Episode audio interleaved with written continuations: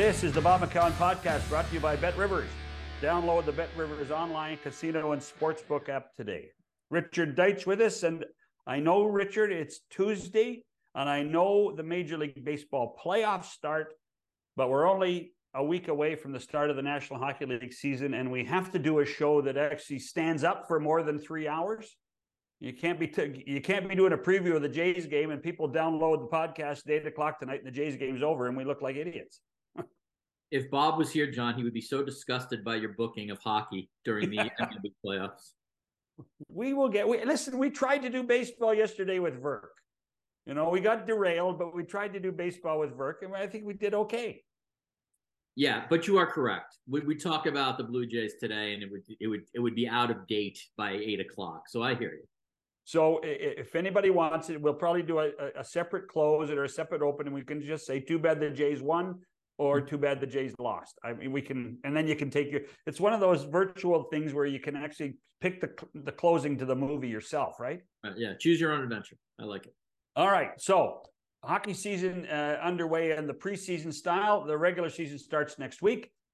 And we continue after this with Kevin Weekes of ESPN on the McCown podcast. Hi, this is Bob McCown for betrivers.com.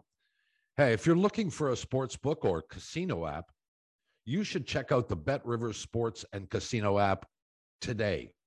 Play all of your favorite casino games for real money anywhere and anytime. Plus, get in the action with each sports game with hundreds of sports betting options. And get ready to feel like a VIP because you'll earn both loyalty level points and bonus store points on every real money wager you make. You must be 19 plus, available in Ontario only. Please play responsibly. If you have questions or concerns about your gambling or someone close to you, contact Connex Ontario at 1 866 531 2600 or speak to an advisor free of charge. BetRivers.com.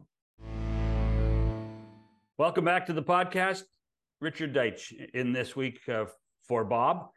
Uh, and seven days from now, the National Hockey League regular season starts. God, preseason is just too long anyway. It's awful, particularly when there's such compelling sports going on with Major League Baseball playoffs, the National Football League, the CFL. Uh, it's a great time of year, so it's it's tough to get into focus of the uh, the preseason or the exhibition season in the National Hockey League. We're joined by ESPN's Kevin Weekes to give us a little bit of a preview of what to expect for the NHL season. Kevin, is there anything so far that has struck your fancy other than Connor Bedard? You can't mention Connor Bedard. You got to do something else. oh my gosh, how much time do we have, guys? Uh, how much time do we time have, on this it, infinite infinite time. There's infinite no, time? yeah, you know, I can't even get fired for going long today. So. Nor you don't have to fire anybody else for going long either. That's right.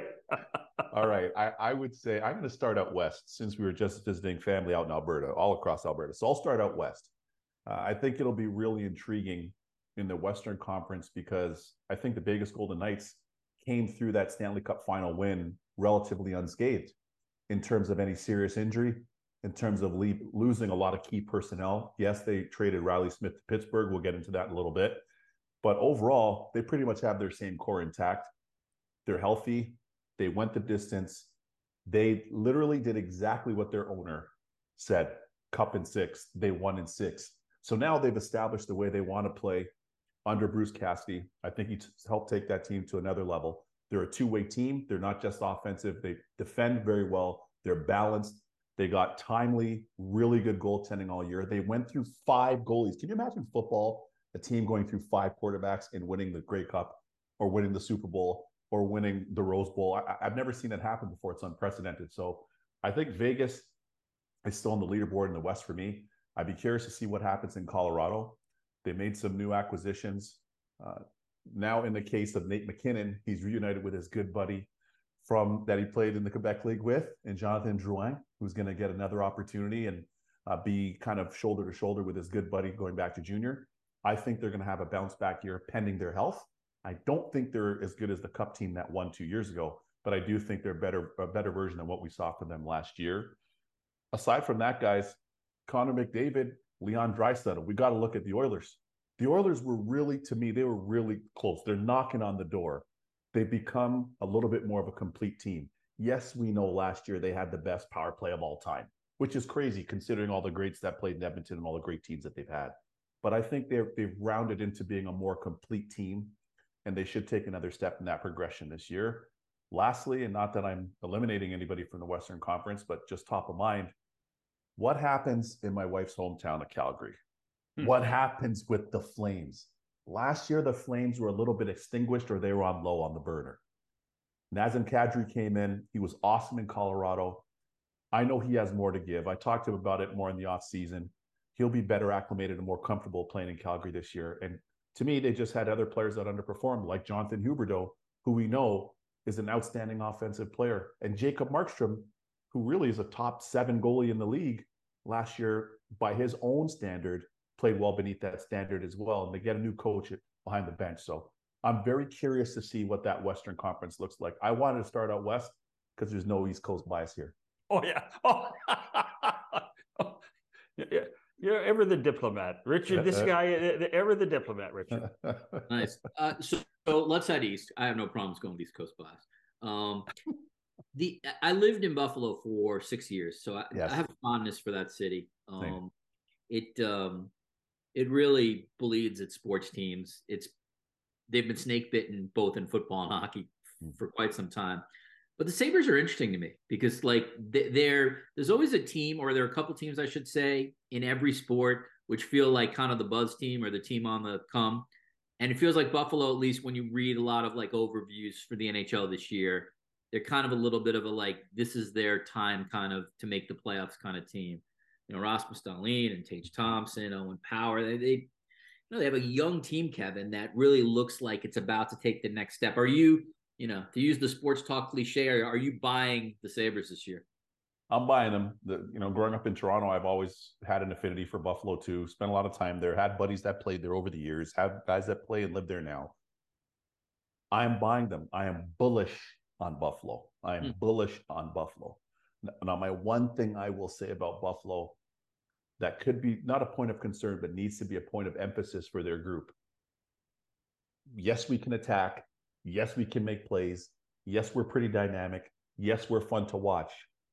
But at the end of the day, we've got to be able to lock it down defensively when need be, either mm-hmm. at even strength or on the penalty kill.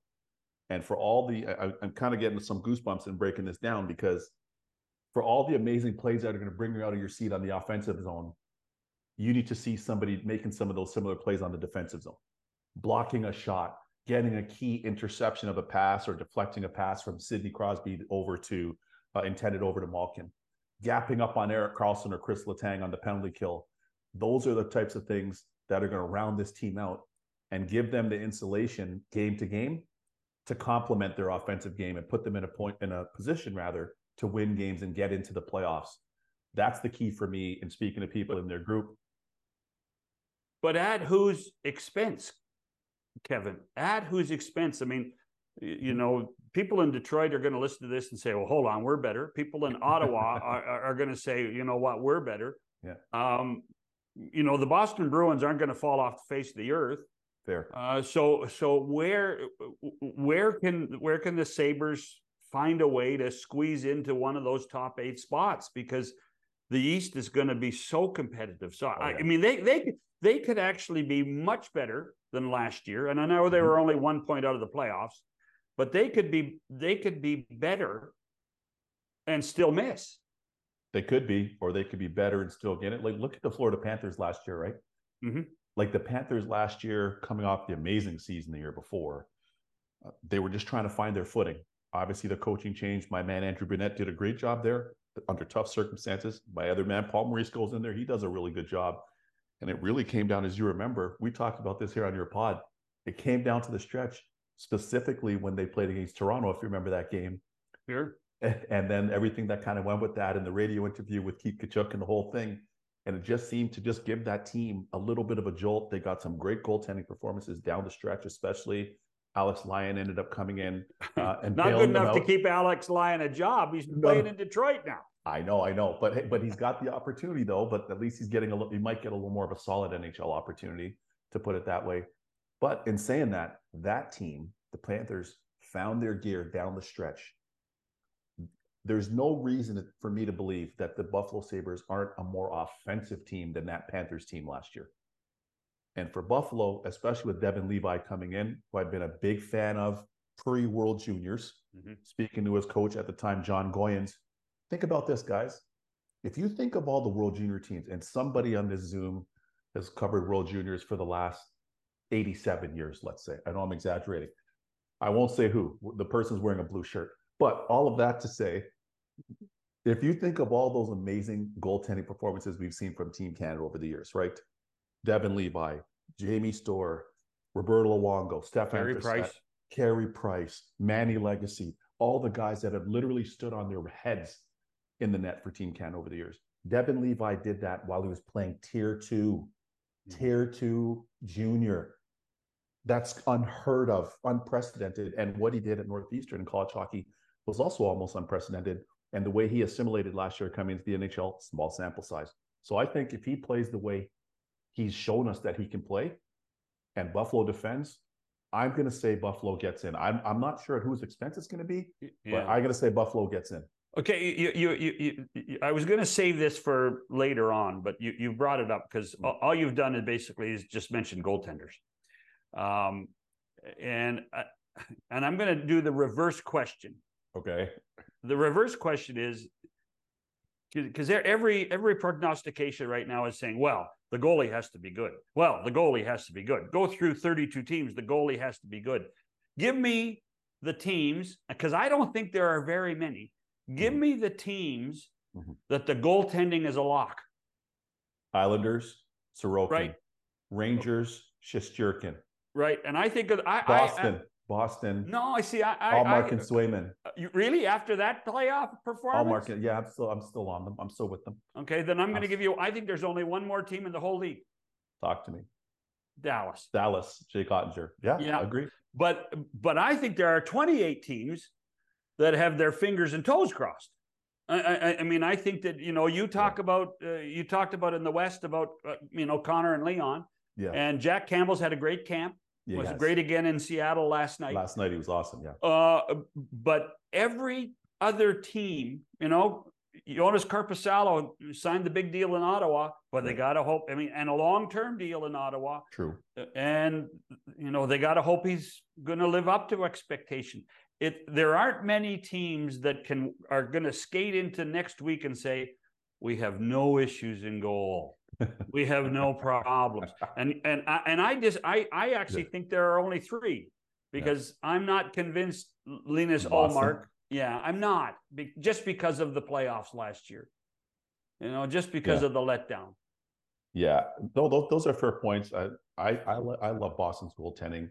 I think the biggest thing now is Andrei Vasilevskiy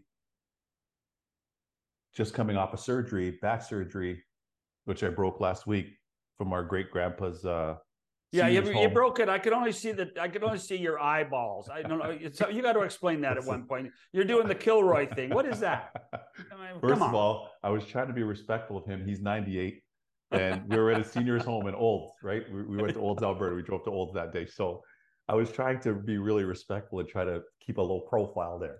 Uh, but all that to say, hold on, Kevin Weekes there, there are two things that don't go hand in hand Kevin Weekes and low profile. Okay. Let's get that straight. So, anyway.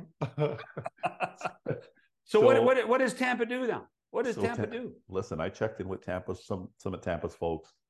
Basically, they're they're playing it as it goes. Is my wow. understanding. They're going to play it as it goes. They believe that their team, no, not albeit as good as their team that won the cups. Okay, uh, because you're missing Ryan McDonagh, who's an assistant goalie who yeah. stops eight, he blocks eight to 10 shots a game, let's say. Plus, he'll deflect some up into the netting. So let's put it at around eight to 10. They're missing him. However, they believe that because they know how to defend, because they've committed to defending, that they're not necessarily going to be as overexposed as people think they are. I'm gonna, I'm here to tell you this. I've got their first game along with John Buccigross and Ryan Callahan on ESPN, first game of the season uh, next week. 5:30 Eastern start. Blatant I'm very promo. Blatant. hey, hey, just saying. I'm very, I'm very curious to see what they're going to look like without Vasi, because Vasilevskiy to this point has been on par with the elite goalies in NHL history to this point in his career. Mm-hmm. Whether it's the great Patrick Roy, whether it's the great Grant Fuhr, the great Marty Brodeur, you, we can go on and on.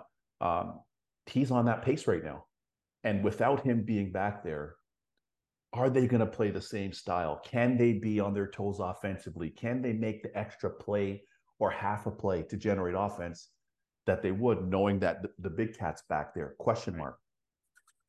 That's a really, really intriguing storyline down in Tampa. They're going to try to see what they have in these guys. Truth be told, I thought they were going to sign Yaroslav Halak. I thought they were going to sign Yaro Halak. I'm not saying he's the only goalie that would have been available, but given the fact that he's unsigned, he's had an excellent career. He's still he was still playing. I watched him play last year for the Rangers at Madison Square Garden. He can still play. Mm-hmm. And the fact of the matter is you don't have to give up an asset to get him. He's unsigned. So I thought they were going to make a play for him, but as I'm told, they're going to try and wait it out and see how it goes. So that's really curious for me. Kevin, um, you know, it's very it's it's so hard to evaluate the Bruins to me because like mm-hmm. last year, you know, for such a stretch, people are mm-hmm. talking about them as an all-time team, like the greatest team of all time. Whether yeah. that was hyperbole or not, whatever, like the numbers were there. We're only whatever five months, four months removed from that conversation, and now there's a lot of question marks. You know, Bergeron is gone, Taylor Hall is gone, and Krejci's gone. Um, and so I can't remember a team almost I'm not even sure in any sport that like went from arguably like the conversation of greatest team, possibly greatest team ever to a team now that while I think maybe people are picking them to make the playoffs, no one is kicking around the notion of, you know, this is the 1978 Montreal Canadiens. It's like really that it's like a, it's a very fascinating thing with the Bruins is that True. how perception has changed in literally four months. That's spot on that is spot on. And I'm telling you, everybody on the causeway there in, in Boston, when that ended the way it did, it was absolutely catastrophic. I know a lot of people in that organization. I played with a lot of people. I speak to a lot of people in that organization. They literally did a post-mortem for the last five or six months. Since since they were eliminated by the Panthers, they've been doing this post-mortem. And to your point, you're losing all that key personnel. You lose a great Patrice Bergeron, an outstanding point per game guy, essentially, but the best lockdown center we may have seen since, I don't know, maybe he Carpenter in terms of the defensive side, killing penalties, matchup game, you name it. And then he could still go and score points at the other end. Mm-hmm. Offensively, David Krejci, who I think is a very underrated, very gifted playmaker he's gone. Taylor Hall still has speed. At times, he doesn't really play to his level, but a, a very good complementary offensive player. So now, what does this team look like? And not to mention, Zdeno Chara is retired as well. So those are four different key elements of this group that are gone.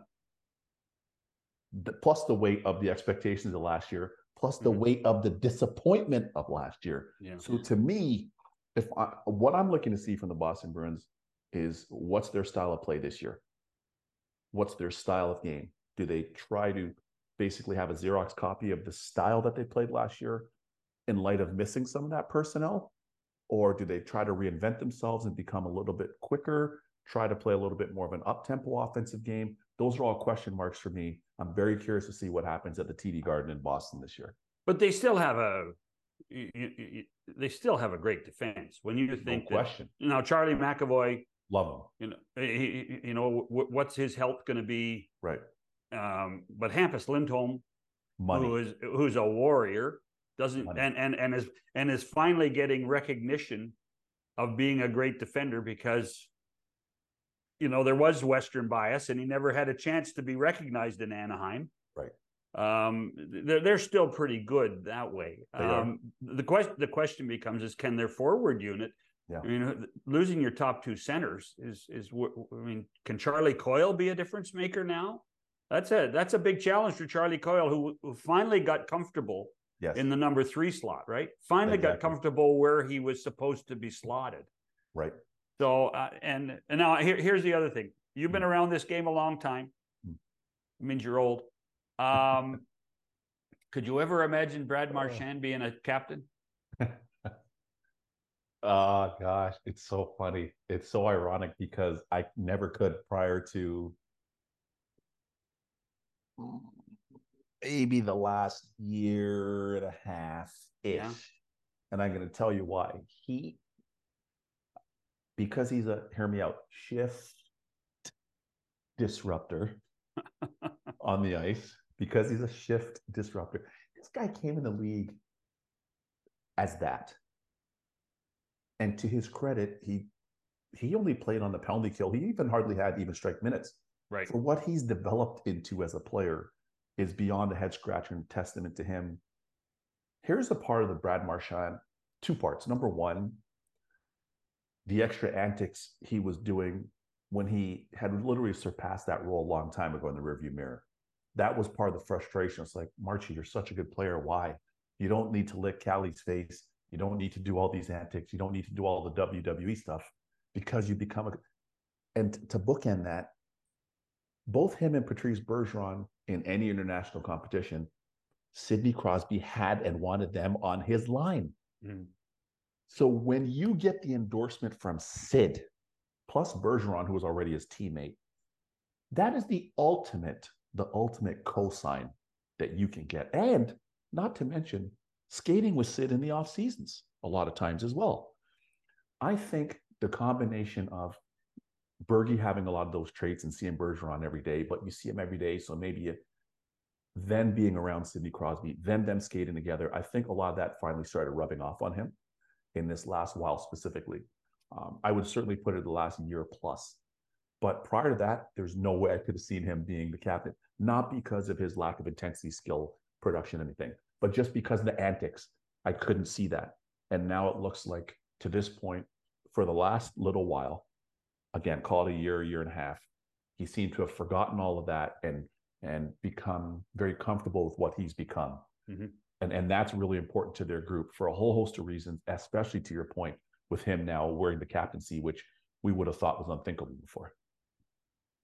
I, I just I wonder I wonder how I don't think to, to Richard's point I just don't mm-hmm. think they're ever going to get back to that level that we saw last year during the regular season. I agree. Uh, and, and, and you and, know we were and and we were a year ago we were all saying that there were two teams in the East that were going to take the gigantic fall: the Washington Capitals and the Boston Bruins. Well, we were fifty percent right. yeah, that's fair. That's fair. That's fair. Nobody's you know, take nobody's nobody's going to say the Bruins aren't any good anymore because everybody was embarrassed last year by picking them to be out of the playoffs. So so so here's a here's a point here's a point on the bees right to that. What will be very important for them this year is not necessarily measuring themselves this year against what they did last year. Because last year is the first time they've done that in 90 plus years. Yeah. Right? Like that that was an anomaly. It was inc- it was incredibly impressive. It was record setting, it was history making and all the rest of it. I think this year the expectation and I'm, I'm curious to see where this is. The expectation can't be, well, this is what we did last year. We were at this pace this time in November we were at this pace this time in January. We were at this pace in February. I think they really need to wipe the slate clean and be very focused, which I'm told is part of their their approach in training camp. Be very focused on the group that's here and what this 23-24 version of the Boston Bruins is and is capable of becoming. That's very important because I'm telling you, the postmortem going through those offices, at the practice at the practice facility and at the garden last year, this past off season mm-hmm. was bonkers. It literally was forensic. And that started at the top all the way down. So they need to get a, a bit of a detox, drink some sage, do whatever, get some green tea, some bush tea, do whatever, light some incense, and, and clear the clear the spirits. Appreciate last year for what it was and and on their way for this 23-24 season. I am uh, sure at some point we'll get to the Maple Leafs in this uh, podcast, but I want to ask you one question hmm. um, that's off the ice. Anything. It, it's something John and I, uh, John and I have discussed on podcasts before. Uh-huh. The Babcock situation was really interesting in that it, um, to me, highlighted hmm. the increasing player empowerment, if you want to call it that, in the NHL. It also was obviously a discussion about like I don't know, old school tactics versus new school players and et cetera. And then you also have the other element of the reason this came out was because of a very popular podcast and a very mm-hmm. popular podcast host who made this public.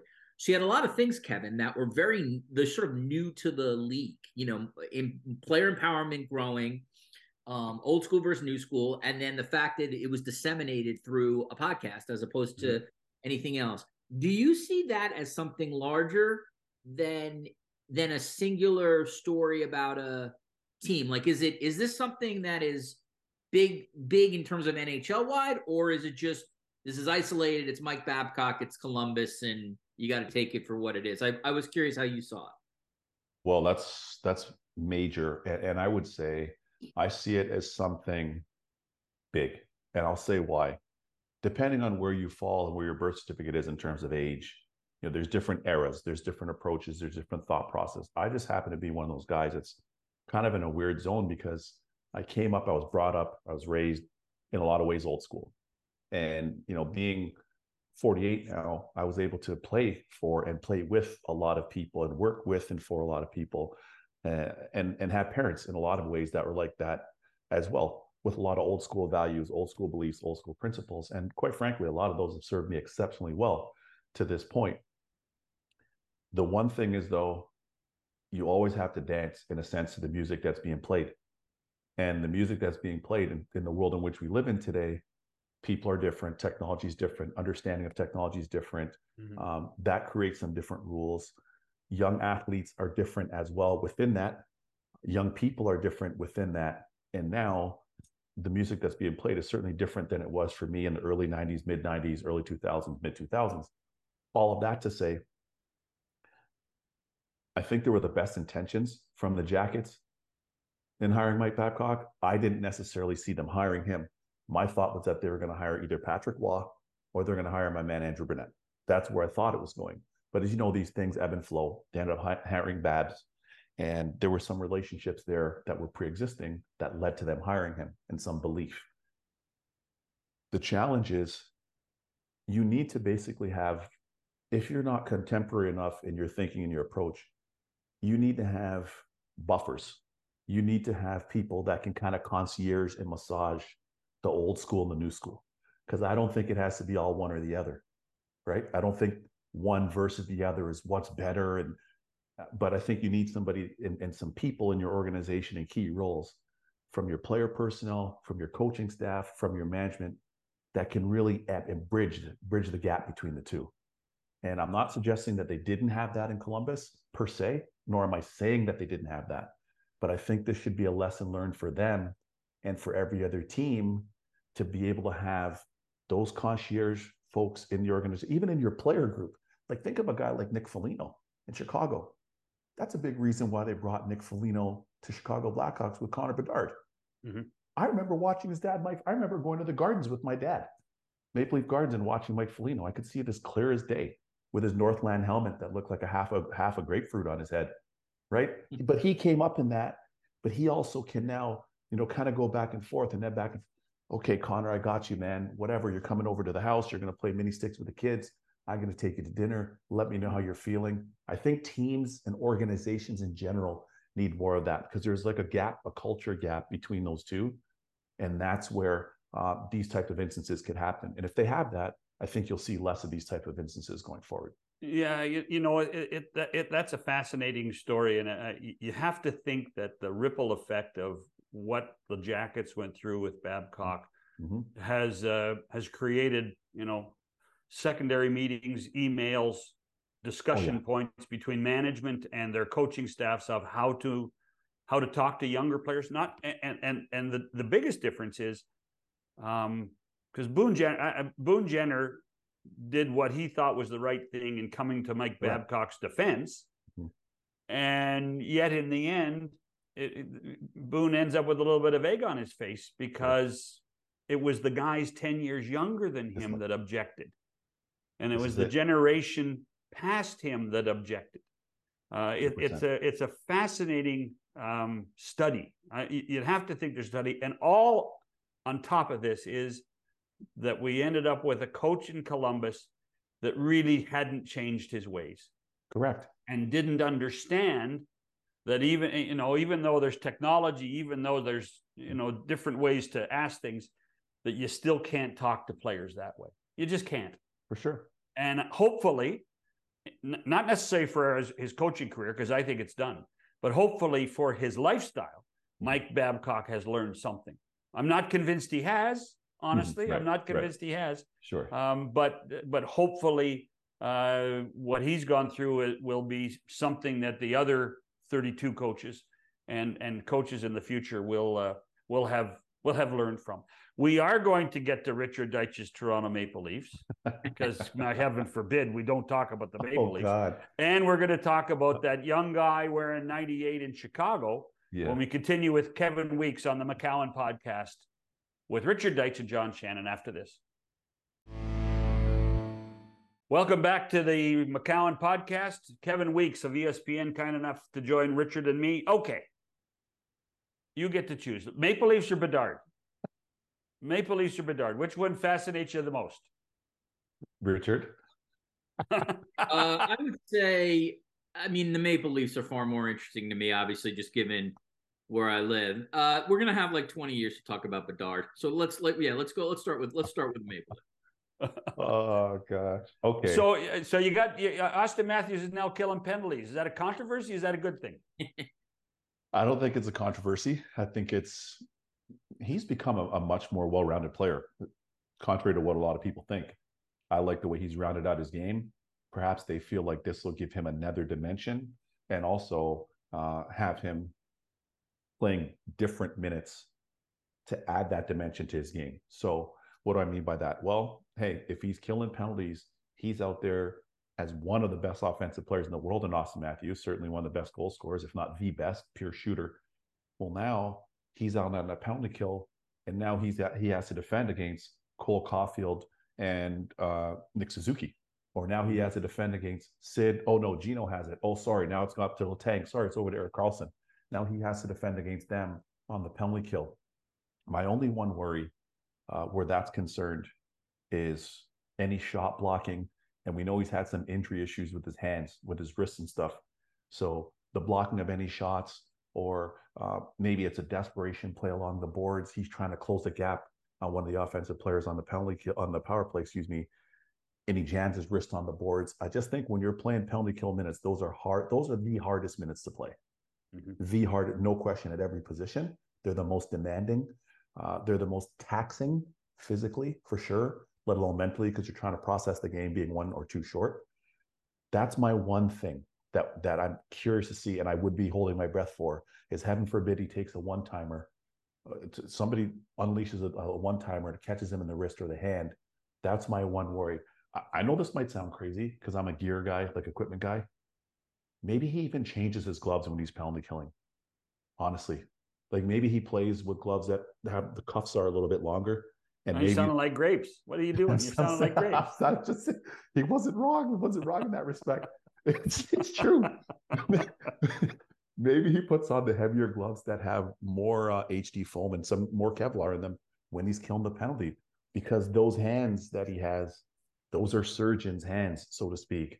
And there's a lot of financial weight and investment in those skilled hands of Auston Matthews. So those are my thoughts on that. Are they the best team in the in the Atlantic? Yeah, they are. That wasn't that wasn't a ringing endorsement, you know. That here's why. Here, here, here's why. Here's why. They are the best team in the Atlantic in terms of you know they can win games. They're they're going to beat you four whatever. They can beat you five two. They're super skilled. They're very dynamic. They're fun to watch. But as I said in my conversations with with their president of hockey ops, Shanny, who was my teammate twice, who've done a really good job of assembling the talent. But as I said to him, Shanny, we played against your 2002 Detroit Red Wing team. You guys beat us in the Stanley Cup. You guys didn't only have 10 or whatever Hall of Famers, including yourself. You guys could win games any way you wanted it. Any way. Chris Draper will give it to you. Marty Lapointe's going to give it to you. Darren McCarty is going to give it to you. Kirk Maltby is going to give it to you. I can go up and down the list.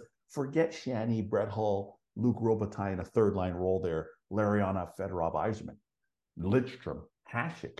Forget even those guys. But these other players were able to be intense, physical. Some of them could fight.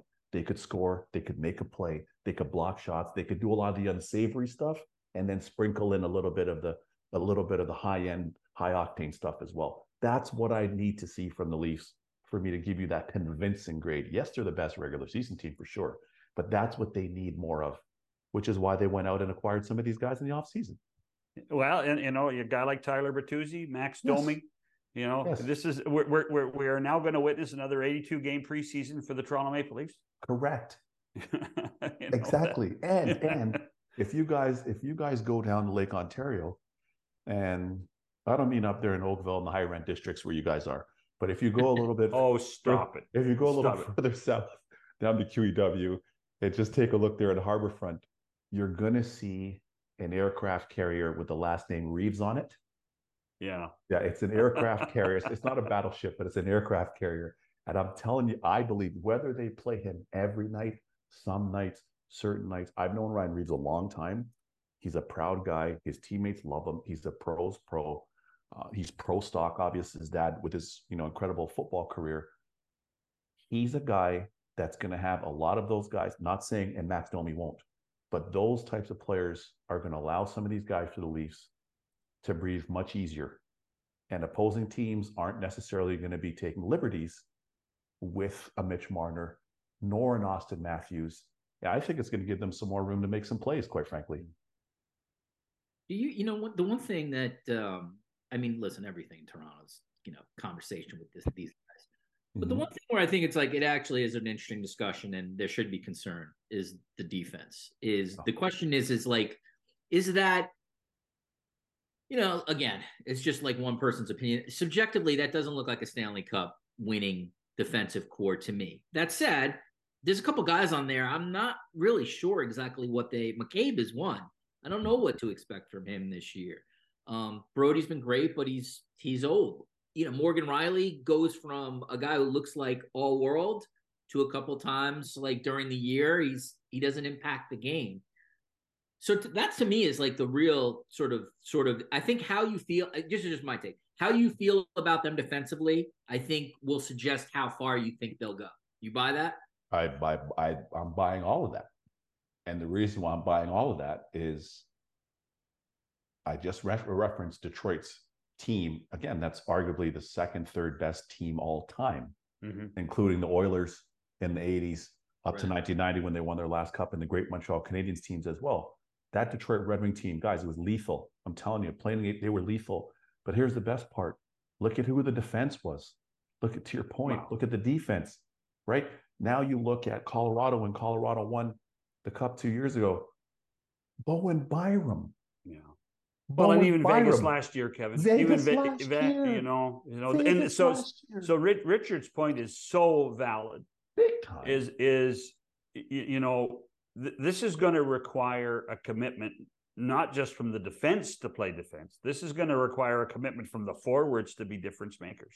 Of because course. unless Brad is able to go out and made some sort of magnificent trade uh, and get a stud, because I don't think they have a stud. See, you know, Mor- Morgan Rielly is a really good defenseman, yeah, but he ain't no he ain't no stud. Well, and you guys mentioned Boston earlier. I remember literally breaking the Hampus Lindholm trade behind a building. And I'm I know we saw half your face again. It was you saw an eighth. You saw an eighth of that. an eighth of my forehead. But here's the reason why I say that.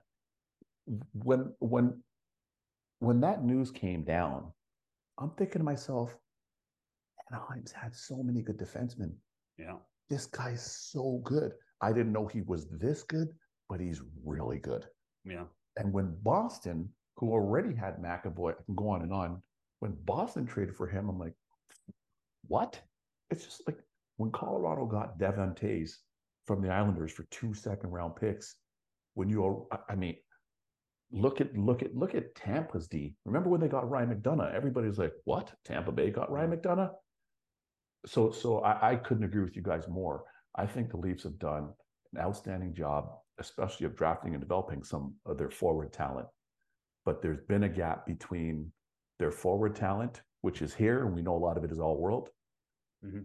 then the defense outside of Morgan Rielly that's drafted and, def- and, and developed, and then their goaltending that's drafted and developed.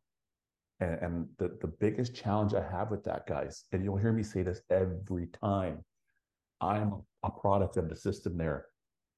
Just go down Weston Road, get to Lambton Arena, go to George Bell Arena, go to St. Mike's, go to Chesswood.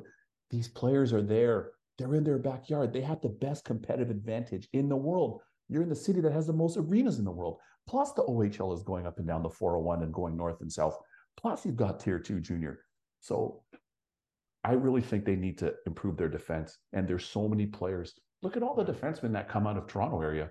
Look, forget players and whatever. We don't really produce that many goalies, but I just feel like there's that's an area of their team that's just been kind of cobbled a little bit.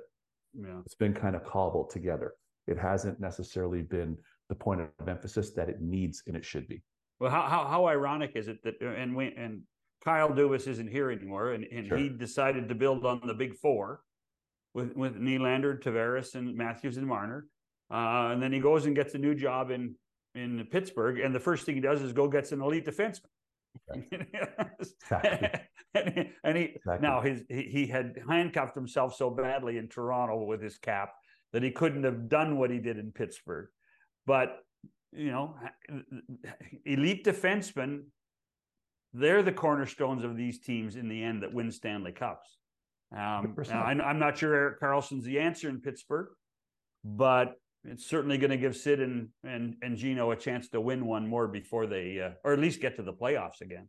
Yeah, there's no question about that. Like Washington, Washington. Look at John Carlson. If he, he if he's healthy, yeah. if he's healthy, John Carlson is a difference maker coming out, American kid, played in London, just the 401, two hours east. Like John Carlson is a stud, all minutes, all situations. And guys, again, for every single Stanley Cup, I've literally worked 15 of them and been on a team that's played in one, 16 cups. I see the same theme. And now there's some, you know, there's some unique spices in every team's recipe. Mm-hmm. Mm-hmm. But I tell you, you guys know this all too. Look at Chicago. Are you kidding me? Yeah. Duncan Keith, to Norris, Brent Seabrook, modern day, kinda, somewhat Ken but not as physical in terms of fighting. Johnny Oduya, Nick Hjalmarsson. We could go down the list. Look at those teams. Yeah. Every year it's the same theme. So to me, when I look at the Leafs, I like that they've added more more jam. I like to see the acquisitions, uh, you know, that are going to bring that to the table. But you're right. The question mark for me still is at the end of the day, is can the blue line get you 16 wins in the hardest tournament in all of pro sports? I do want to get to I do want to get to Bedard, but in 10 seconds, yeah. Would it surprise you that if Joseph Woll is the playoff starter for the Toronto Maple Leafs in goal? Wouldn't surprise me. Yeah. I think that that again another uh, another weakness. Wouldn't surprise me. I yeah. liked him. I liked him since he was in school. I liked him at college hockey, yeah, uh, Boston College, and I liked him at World Juniors. I think yeah. he's a good goalie. All right, Connor Bedard. You talked about the Blackhawks. They've had to do the major rebuild. Um, they have surrounded him with veterans like you talked about, Nick Foligno, Corey Perry, who, by the way, is mm-hmm. going to be on the show next week. That's a great uh, get. Tell Paris um, I said um, hi. I'm a big Paris guy. And uh, and and Taylor Hall, who has lived the life of a first overall pick. Correct. Um, what's our expectation of Bedard, and what's the expectation for that franchise? I think, interestingly enough, knowing Luke since I was young and having so much respect for Luke Richardson, their coach, he's going to try to impress upon these guys learning, especially for Bedard, but just as a group, learning the NHL game, the NHL way, doing NHL details, which is amazing.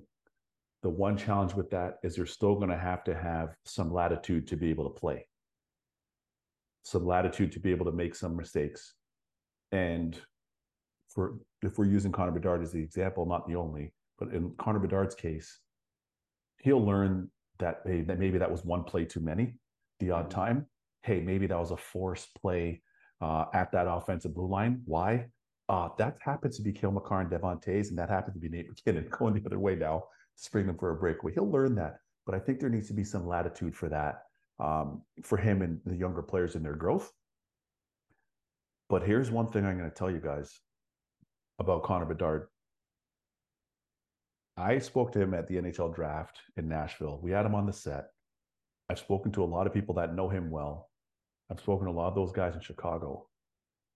Every single person that I've spoken to not only raves about his skill, but his maturity and how hungry he is to play and how dedicated he is to the game.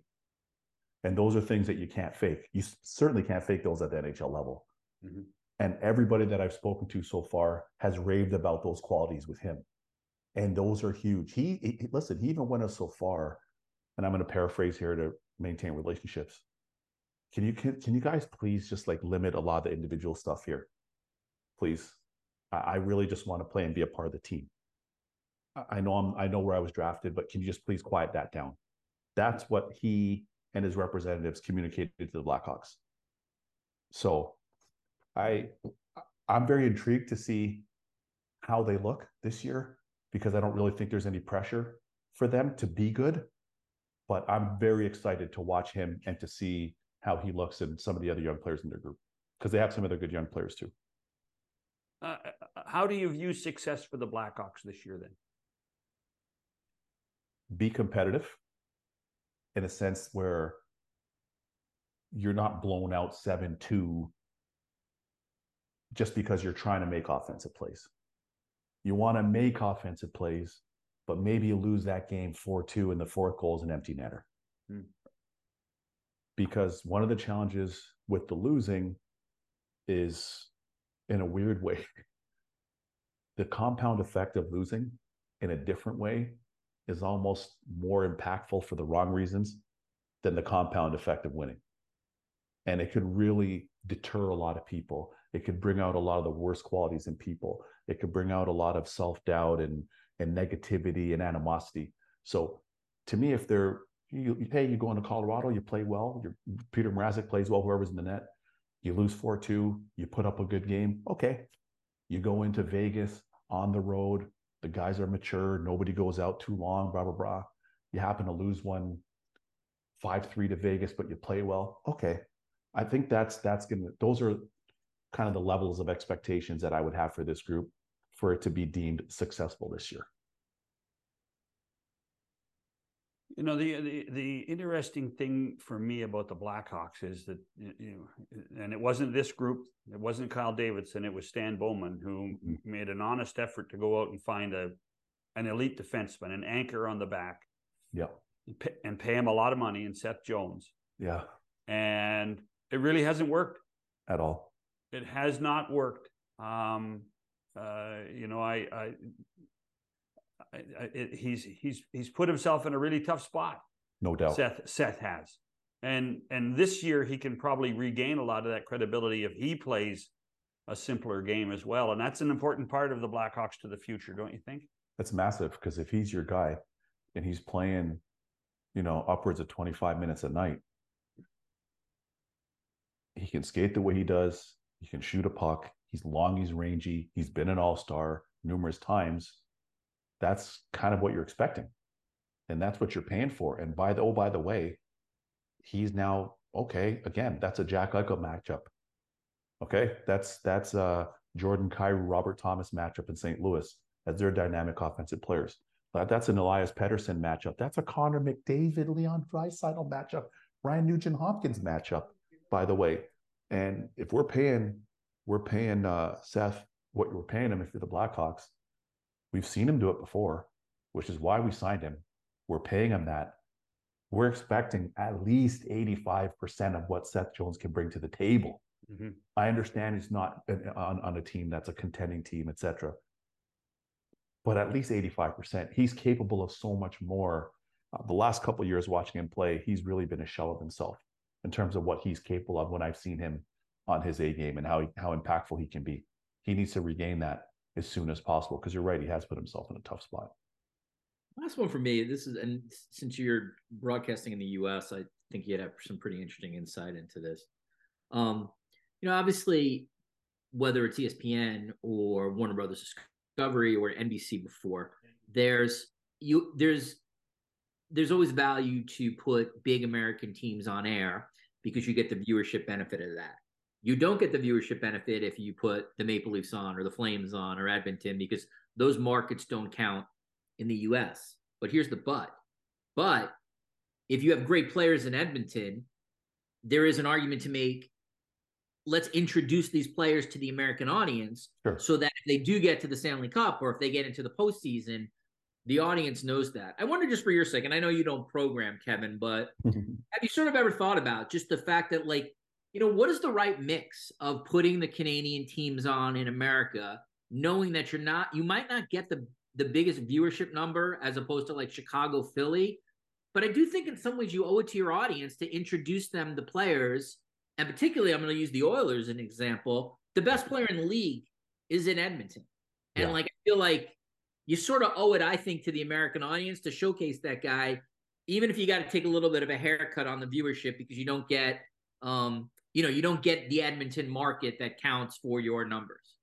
I couldn't agree more. I, I think um, I know this upcoming season on ESPN we're going to have, I think the Leafs in Edmonton are the highest or broadcasted teams or that'll have the most games on ESPN's package this upcoming season, if I'm not mistaken. Mm-hmm. Now, again, not all of those are going to be on linear. Not right. all of those on are going to be Plus. right. Not all those are going to be on ABC, ESPN, ESPN two, the Deuce. Um, a lot will also be on ESPN Plus. But I could tell you this: at the end of the day, with the game being this dynamic, with it being this high skilled, with it being this creative, as a pure sports fan, me, I want to see the best of the best. When I'm watching Patrick Mahomes, I'm not thinking, okay, well, his dad pitched in MLB, which is amazing. He grew up here. He didn't grow up there. He played there. He didn't, whatever. I want to watch Patrick Mahomes play. Same thing down the turnpike. I want to see Jalen Hurts play. I want to see uh, Travis Kelce play. Rob Gronkowski in his day, obviously Tom Brady. Point is, give me more of the best. Mm. Give us more of the best. We want to see the best. And quite frankly, in a lot of these instances, because of the uptick of American born players, because the fact that we're having this many young, impactful American born players, listen, if he's from Wisconsin, he's from Wisconsin. Does it matter that he's playing for Montreal? Does it really matter if it's Auston Matthews from Arizona and he's playing for the Leafs? and if it just happens to be a, a Canadian team, to me, I just want to see more of the best. And I think fans deserve to see more of the best of the best. That's really where it should be at. That should be the emphasis. Because I got news for you. And and you guys know this so well, being as you know, accomplished and experienced as you are on this side of the business. The metrics are going to be the metrics in terms of what they tell you on the linear and what your numbers are.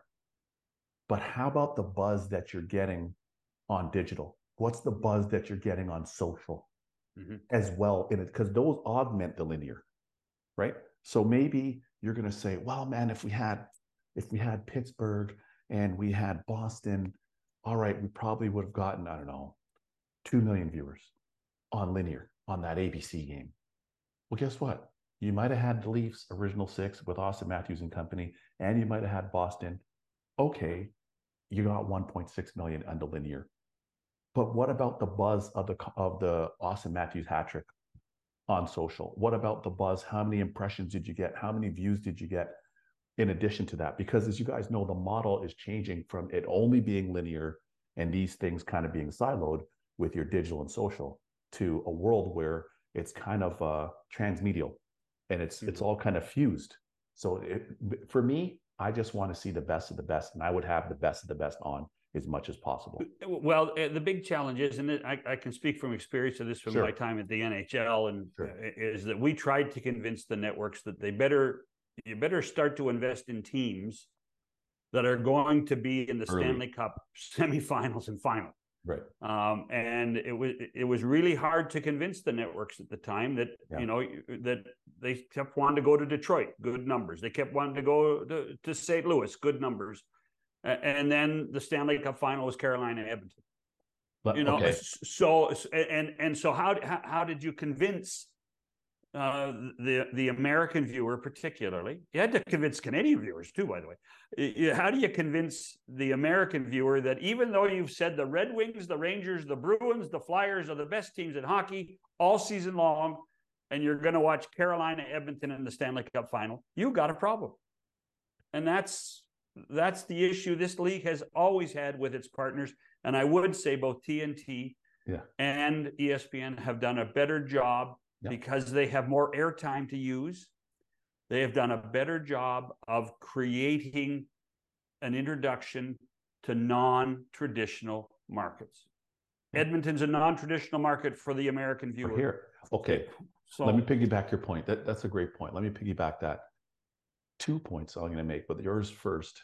Number one, during the playoffs, we're up in Edmonton. Okay. So for ESPN. So it was John Buccigross, uh, Callie Rancal, and myself. I got to tell you, and I may have told you this, I couldn't believe Edmonton. Oh, yeah. I've been, I've been going to Edmonton since 94, 95, 96, actually, rather. I got to Edmonton. I'm like, is this the new arena? is this the setup? Yeah. It's hey, that's a world class, top tier, one of the best in the world setups, hands down. And I walked in there and I talked to Bob Stauffer. I was like, Stoff, this isn't Rexall slash Northlands Coliseum. What the, this is unbelievable. Mm-hmm. This is crazy. Not to mention, then you're going out and they happen to be playing LA. But then not to mention, then you've got Connor, Leon, Nugent Hopkins, blah, blah, blah. The fans were bonkers. But, but, but that's it. The atmosphere that, was incredible. So, so but you, you, that's almost immaterial to try to sell the game in the US if you haven't introduced the whole concept for the whole regular season. No question. And that's the and that's the patience that, you know, that and it does take patience. That's the patience that the programmers in the United States need to have. It's easy to have when you have Connor McDavid there. It's yeah, easier sure. to have when you have Auston Matthews in Toronto. Could you so so there is a chance. I'm not sure what what it is, and I, you know I I'm not sure what BetRivers odds would give me, but mm-hmm. there's a chance Toronto and Edmonton in the Stanley Cup final. Sure. Try to sell that one on ABC. It's going to be hard. But but the right, problem... Richard.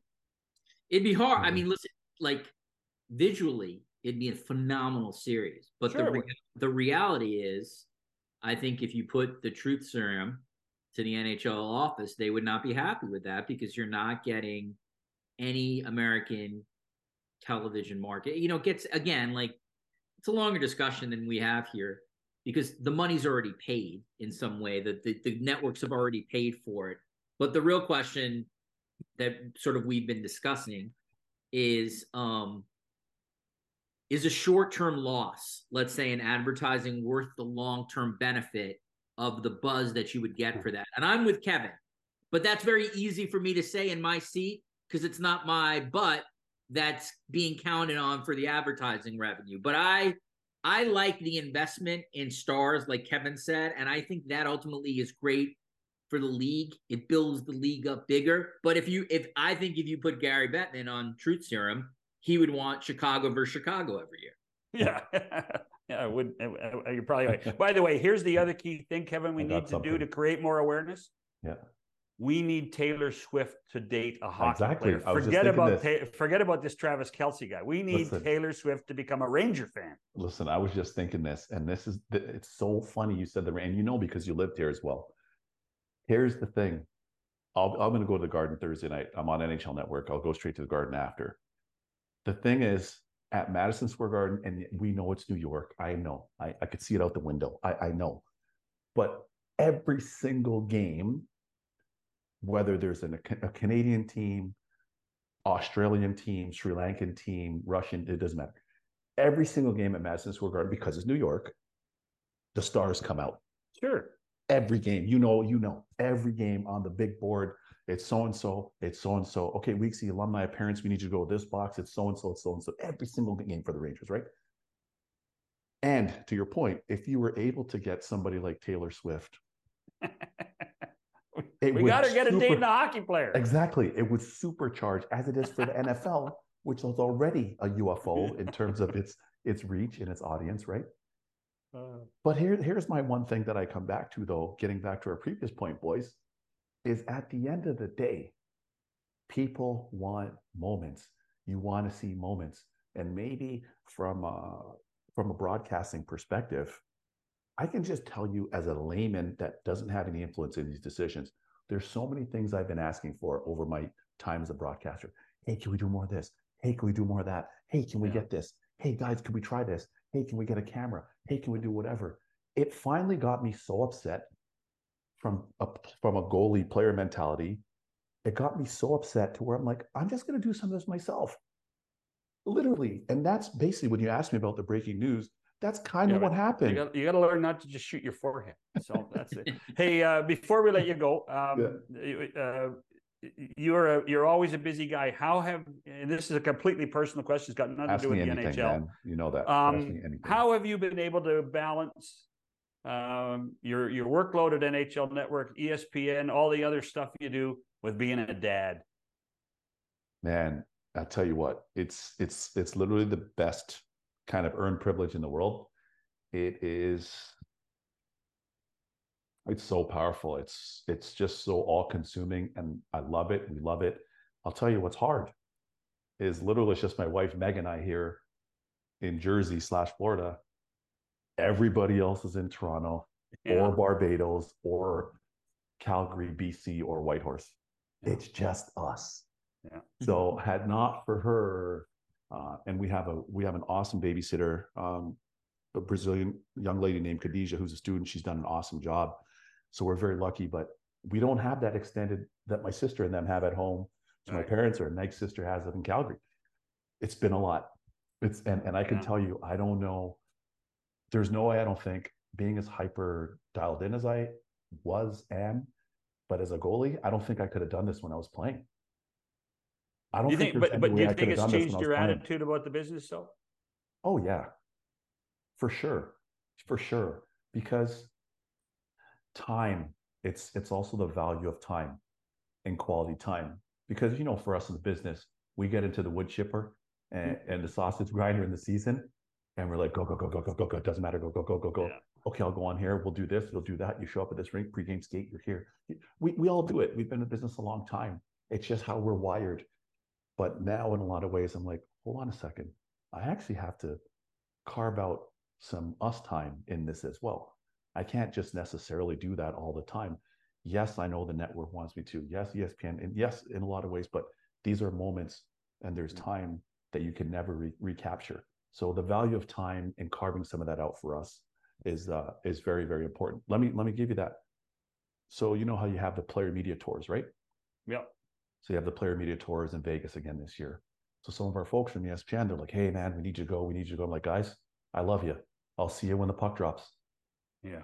Like I, I, I literally, I'm going to see a 98 year old great grandfather in Olds. Then we're going to Lacombe to see the other grandfather who's in the hospital. Then we're back in Calgary. Then we're in Blackfalds. Then we're in wherever. We're in Toronto. Then we're in Barbados with my family. In Toronto with my family. So you have to carve that time out. That's one of the things I've learned. Yeah. Well, listen, we appreciate the time you gave us today. Anytime, guys. You guys know it. Any just, anytime. Just don't shoot your forehead. That's all. Okay. Stop it. there we go. There's Kevin Weekes. oh, guys, thank you so much, man. Uh, Richard, it was great to finally meet you. You do awesome stuff. So it's great to finally meet you. Uh, Godfather, great stuff. Thanks for having me on and all the best wishes to Bobcat and his recovery too. Kevin Weekes of ESPN and the NHL Network. Let's drop the puck. That's the McCown podcast continues after this with Richard. Thanks to Kevin Weekes for coming on, Richard. Eh, you know the, the question you asked about you know the the Oilers and the Maple Leafs and you know the Canadianization of U.S. network television. I think the Oilers are on 18 times between the two, uh, simply because of Connor and Leon being so good. But it's a real dilemma. And if you're a, if you're a guy in the corner office in Bristol or in Atlanta, you've got to wonder can you afford the short term pain for the long term gain? It's it's interesting, John. It's the only sport of the major sports where that dilemma exists because if it's there's no dilemma in the NFL. In basketball, it's just the Raptors, and they're not in contention. Well, there's no dilemma there; they just get shoveled to the afternoon. Correct, right. And in baseball, it's the same with the Blue Jays. So they, will mm-hmm. they'll, they'll get the afternoon or the the the time slot that's not the most dependent on television. But the NHL, like, it's a real discussion point, as you know, having worked in the league. And um, and working at the highest levels of Canadian television is it's you know you want to promote these teams at the same time there's real financial interest for the US networks there's not an easy answer but as I told Kevin I'm of the belief that stars ultimately draw wherever they are and I would push Connor McDavid and Leon Draisaitl and Auston Matthews as much as I could I think eventually the audience will gravitate to stars regardless of where they're yeah. playing and you know, across this country. You uh, Cole Caufield in Montreal, Brady Tkachuk in Ottawa. Uh, you know, there are some great players in Winnipeg like Josh Morrissey, uh, and then Elias Pettersson and, and JT Miller in Vancouver. There are some big names that play in Canada that uh, can make a difference, at least for a Canadian market. The challenge is, will they make a difference when we're trying to sell the game south of the border? It's an inter- it, it's actually a great topic. It's almost a a discussion uh, for for a whole show unto itself if we if we get the right guys. So yeah, I'll talk to the producer and maybe get that. Uh, we'll talk to you tomorrow, Richard. NFL tomorrow, right? Damien Woody is the scheduled guest. Should be good. Okay, so Damien Woody, and we'll talk about the National Football League, and if the Jets aren't bad, then the Giants are worse. Oh my goodness gracious! This is the McCown Podcast. Talk to you tomorrow.